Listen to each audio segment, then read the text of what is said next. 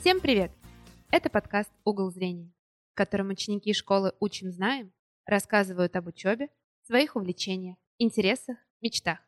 Мы – его ведущие, воспитательные педагоги Антон Поляруш и Александра Глейс. Сегодня у нас в гостях ученица 9 класса Дана. Привет! Дан, кем бы ты хотела стать после окончания учебы? А, ну, после окончания школы мне бы хотелось поступить в ВУЗ. Я бы хотела стать экологом и открыть, собственно, предприятие по переработке пластика, полиэтилена. Пластик влияет на экологию не в очень хорошем ключе. Почему важно перерабатывать пластик? Пластик следует перерабатывать, так как при разложении и испарении он выделяет очень вредные вещества, такие как аммиак, циануровую кислоту, фенол и бензол.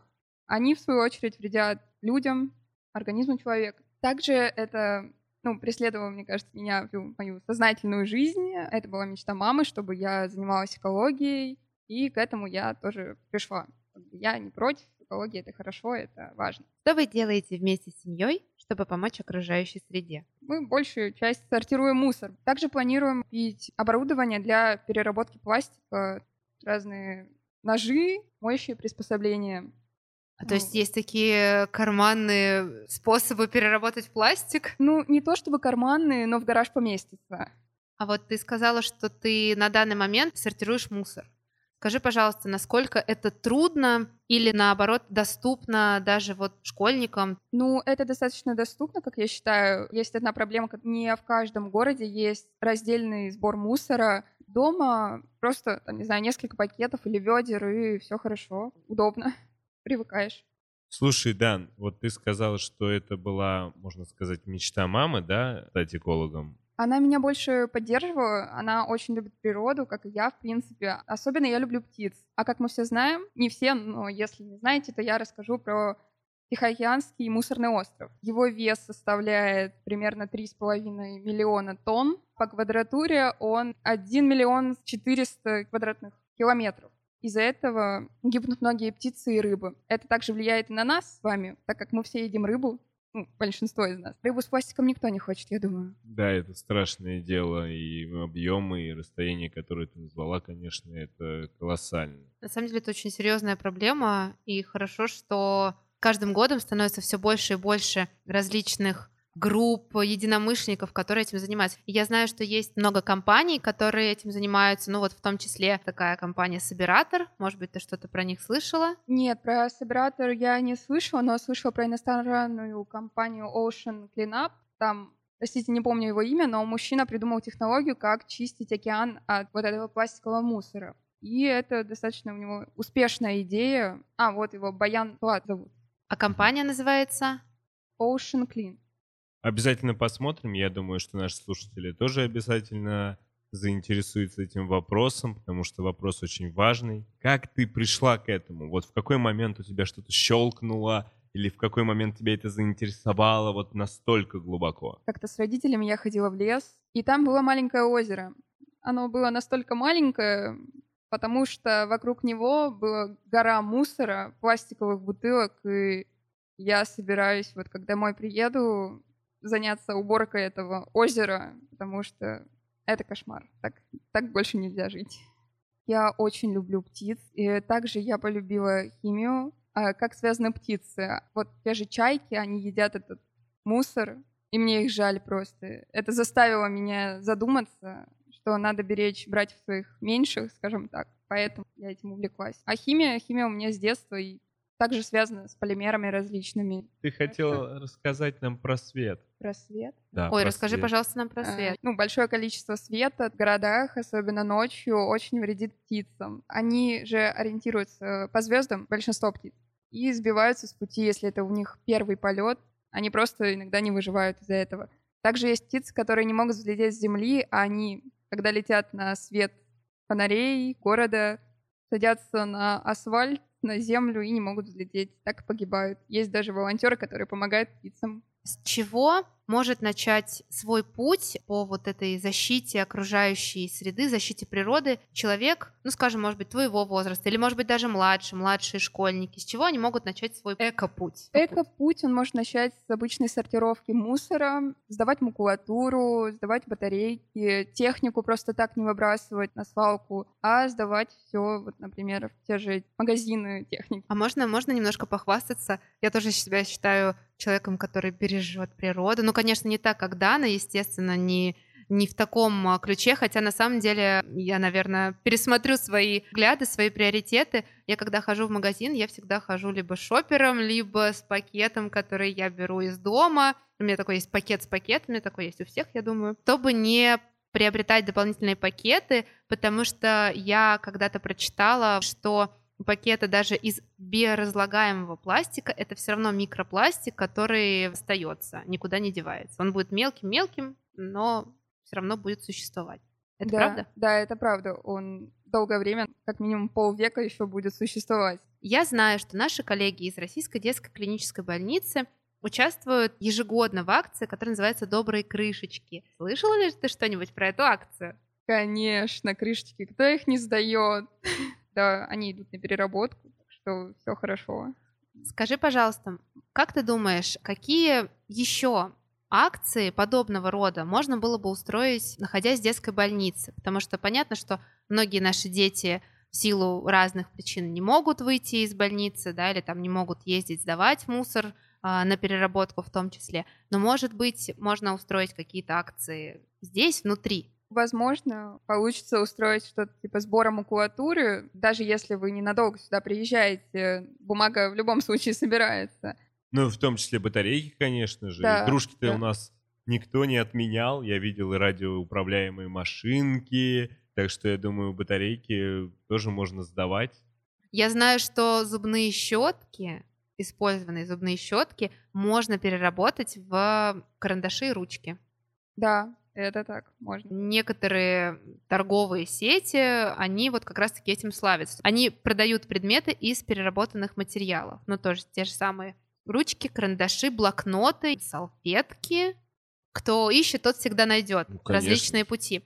У нас к тебе был еще один такой вопрос. Коли уж ты сказала про свою собственную фирму, да, свое собственное предприятие по переработке пластика, может быть, у тебя есть какой-то на примете логотип если честно, никаких идей нет, поэтому жду предложения. Если у вас, да, если у вас есть идеи.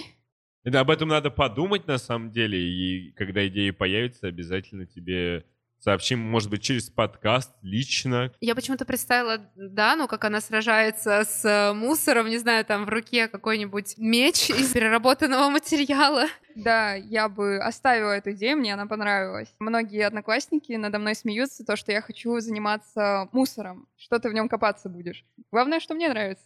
Я думаю, что это дело очень важное. Ты являешься примером, я думаю, для многих одноклассников. Ты говорила про химию, что тебя очень заинтересовала химия. То есть, по сути своей, это ведь наш школьный предмет. Поддержали ли твои интересы и как-то, может быть, помогли наши педагоги по химии? По географии, по биологии. Да. По географии, да. Ну, мы готовились к экзаменам, по большей части, конечно, но все равно география мне в этом году открыла на многое глаза, как вот электричество добывают, какие выбросы идут во время производства электричества. Есть ли у тебя вообще любимые предметы? Может быть, для тебя какие-то предметы открылись с новой стороны, вот в девятом классе? Я предсказатель. Химия, биология, география. Э, нет, биологию я не рассматриваю, потому что там слишком сложный экзамен. А насчет химии, географии, да, вы правы, это мои будут экзаменационные предметы, можно сказать. Так как мы уже перешли к школе, Какие у тебя эмоции вообще вызывает школа? Конкретно школа «Учим знаем» вызывает у меня только положительные эмоции. Здесь все такое яркое, учителя такие добрые, понимающие, никто не кричит. А моя школа, там небольшой круг моих друзей, и учителя тоже есть, которые поддерживают. Поэтому я люблю школу. Мы заметили, что в школе ты постоянно общаешься, это ровесники, ребята, и также и учителя. Как я понимаю, ты много новых людей для себя открыла в нашей школе. Да, были интересные встречи с э, лидерами России, которым я очень благодарна. Была встреча с Дмитрием Баженовым в Росатоме, и это тоже меня сподвигло на экологию в каком-то смысле. На самом деле, да, у нас каждый год очень много разных мероприятий. Лидеры России — одно из них, целое направление, я бы сказал, мероприятий. Насколько я поняла, ты еще вернешься в нашу школу, правильно? Да, да, я вернусь. Может быть, мы бы сделали какое-то совместное такое лекционно-практическое занятие по тому, как важно защищать окружающую среду, как важно тоже этим заниматься, пусть даже какие-то мелкие шаги, но все равно они приводят к нас к одной такой большой общей цели. Как тебе такая Хорошо, идея? Хорошо, да, я люблю лекции. Но ты сама будешь их вести, если что. Без проблем. Я люблю поговорить. Универсальный запрос. У нас есть рубрика, которая называется «Универсальный запрос». В чем заключается эта рубрика? Задаешь вопрос любому учителю, предметнику, Доп. образования. В прошлом выпуске наша ученица Настя задала вопрос учителю русского языка и литературы Александре Маратовне Глесь. Я хотела задать бы вопрос Александре Маратовне Глесь, как она решила стать учителем и почему именно эта профессия. Александра Маратовна, вы готовы ответить на вопрос?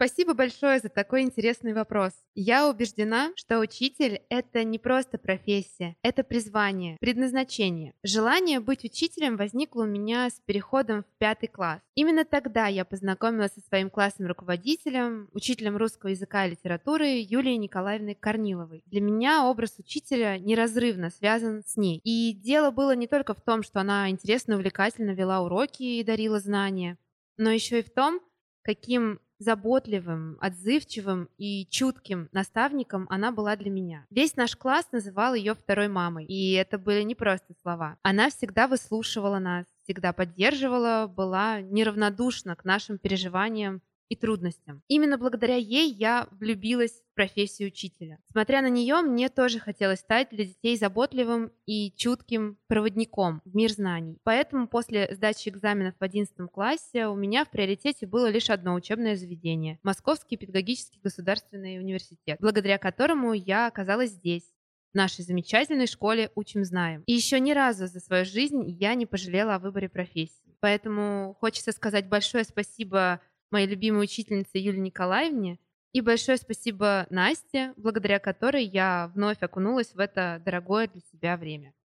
У меня есть вопрос к Варваре Антоновне, учительнице английского языка. Как долго вы изучали английский, э, чтобы устроиться в школу? Ездили ли вы куда-нибудь, чтобы опрактиковать свой английский? Да, Отлично. Вы хорошо. отвечаете сейчас за Варвару Антоновну? Конечно, что это было, да? да? Нет, в смысле, хорошо, все, вопрос задан, все отлично прозвучало. Да, но у нас для тебя есть такой небольшой интерактив. Мы бы хотели познакомить тебя с цитатой одного очень известного ученого. Зовут его Иван Парфенович Бородин, ботаник, популяризатор науки, известен тем, что он начал природоохранное движение в России. Ему принадлежит Одна работа «Охрана памятников природы», которую написал аж в 1910 году, и, собственно говоря, на нее многие ученые ссылаются. Может быть, ты сможешь завершить это высказывание, опираясь, опять же, на свой личный опыт. Давайте, да, попробуем. Давайте рискнем. Давайте рискнем. Давайте. Раскинувшись на огромном пространстве в двух частях света, мы являемся обладателями в своем роде единственных сокровищ природы. Уничтожить их легко. Но, как ты думаешь, что дальше? Но сохранить их труднее. Да, ты практически принципе, да. воссоздать нет возможности. Ну что ж, данный выпуск был очень информативен. Я думаю, что мы можем подводить итоги. Дана, что бы ты пожелала ученикам школы «Учим, знаем»? В первую очередь здоровье — это самое главное. И также успехов в учебе, слушаться родителей. Беречь окружающую среду. Беречь, да.